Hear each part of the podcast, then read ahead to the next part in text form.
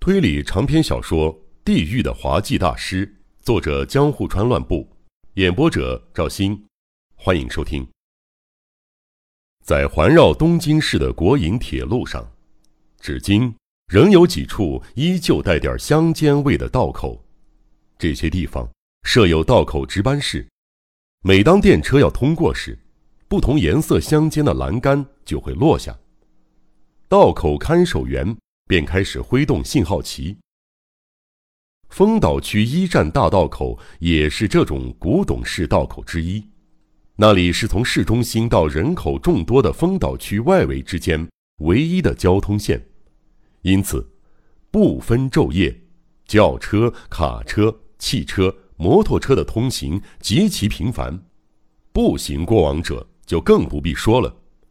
一旦在遇上等候长龙般的货运列车时，连续不断驶来的车辆拥挤的几乎将道口的栏杆都要挤断了，仿佛是在上演一出战争闹剧。每月必定至少要发生一到两次可怕的交通事故。暮春的某个黄昏，这天天气阴沉而略带暖意。下午五点二十分，开往东北方向去的货运列车，震动着道口附近的住家，缓慢驶过。像往常一样，大道口的栏杆前，所有种类的交通工具，宛如鱼市上的鱼贩子，团团簇簇，焦急地等候栏杆升起。无论是人还是车，为了赶在别人之前通过道口。都在拼命地争抢着一寸一尺的有利地位，道口两边熙熙攘攘，拥挤不堪。长长的列车尾部，终于和从那车窗向外张望的列车员面孔一起，像是嘲笑拥挤的人群似的，慢吞吞地驶去。道口看守员的哨声响了，栏杆向空中升起，顷刻之间。汽车喇叭以各种各样的怪声相互威吓般的齐吼，形形色色的车辆恰似决了堤的洪水，一辆接一辆的蜂拥到轨道上。栏杆在线路的两侧，所以车的洪流也就受其两侧夹击，车与车只好紧贴着交错通过狭窄的道口通路。车水马龙在数条铁轨上，宛如浪头相互撞击，完全是一片混乱状态。道口看守员声嘶力竭地叫喊着，试图维持一下秩序，但无力阻止这排山倒海之势。卡车司机怒斥骑自行车的小孩，骑自行车的也不相让，把步行的妇女狠狠申斥一顿后，迫使其退到铺石道路以外的地方。孩子的哭叫，老人和姑娘惊慌失措，有的甚至想放弃横过道口的念头。在那混乱的汽车行列中，夹杂着一辆奇怪的敞篷汽车。因为大都是轿车，所以仅是敞篷车这一点就足以引人注目。而且在那车的后排坐席上，还载着一个奇异的、特别显眼的物体。那是一个有五尺多长的物体，上面覆盖大包袱皮似的白布。从白布的凹凸来看，里边仿佛是一尊形似人体的东西。这东西似乎僵硬着，直挺挺地靠在客席的软靠背和后部车棚上，头部倾斜地伸出在外面。混乱中虽无人注意，但倘若有位神经质的观察者突然看见了这东西的话，或许会为那形状与人的裸体一模一样而大吃一惊吧。白布里大概裹着个赤身露体的人吧，是一具僵尸也未可知。司机那家伙，大白天佯装若无其事的样子，可能心里正在盘算着怎样将那东西运到一个秘密的场所吧。也许有人已经被这白日噩梦掩住了。然而。那白布里裹着的物体究竟是什么呢？不久，由于一个不幸的偶然机会，被抛露在众人眼前。汽车喇叭声叫得令人心焦，道口看守员的大声怒吼也让人感到不安。乱纷纷中，突然传来一种可怕的声响，是物体猛烈相撞的响声。怎么回事？人们对这突如其来的怪声还没摸着头脑，于是摆出了一副自我防卫的架势，呆立不动。原来是一辆大型卡车正在轰隆隆地通过道口，有五六个小货箱从上面争先恐后地滚落到地上。卡车驶过以后，那辆敞篷汽车由于路面上的箱子而开出了石板路外，车身倾斜着停了下来，挡泥板扭曲的不成样子，司机好像是从车上甩下来似的。此时正一边扶掸着身上的泥土，一边爬起身来。哎呀，更甚的是，那个横放在后排座位上不可思议的物体无影无踪了，哪儿去了呢？在场的人环顾了一下，原来被白布裹着的那个庞然大物受到了刚才的冲击，顺劲儿被甩到了附近电车的铁轨上。被甩出来的时候。白布遮盖物也脱落下来，里边的东西完全暴露无遗。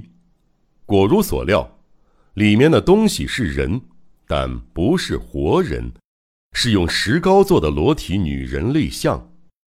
这一定是从雕刻家的工作室运往展览会的途中。这立像好像是林立于美术展览会会场中那类雕像中的一种。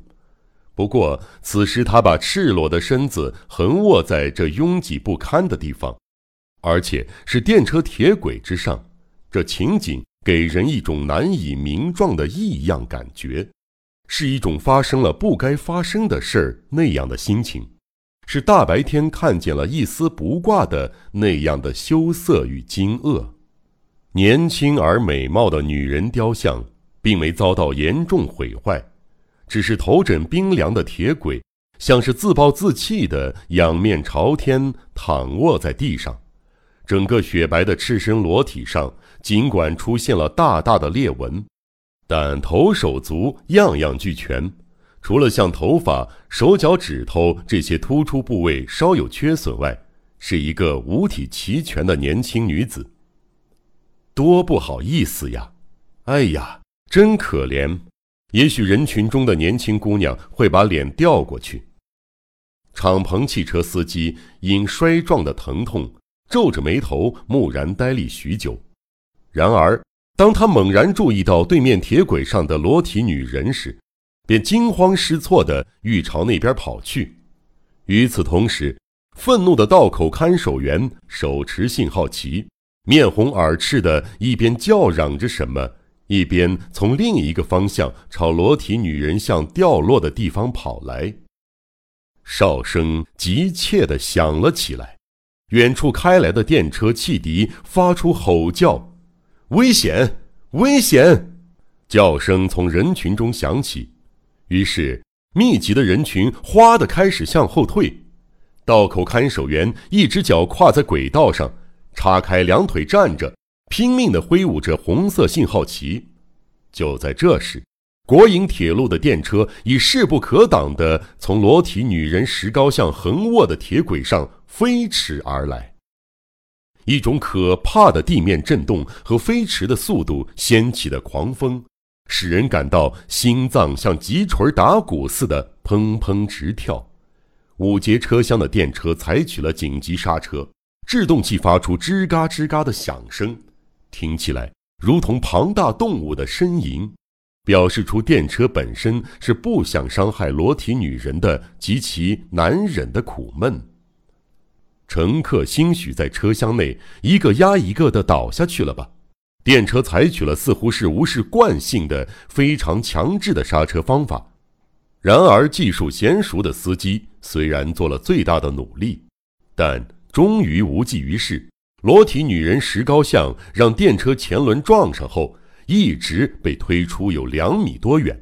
裸体女人虽然没有被拦腰压断，但被车轮碾压了的腰部上的石膏却似飞沫四溅。电车停稳的时候，石膏像已被推到了铁轨外，露出凄惨的伤口，脸朝下趴在地上。人们隔远目睹此状。受到了仿佛活人被压死一般的精神打击。这是因为雕像制作的是那么栩栩如生，裸体女人的姿态使人感到是那么楚楚动人，好像从腰部裂开的伤口处没有涌出鲜血，反倒令人不可思议了。电车司机从车上下来，对着道口看守员大声斥责，男女乘客的脑袋纷纷从五节车厢的窗户里探了出来。一些性急的年轻人甚至还从电车上跳了下来。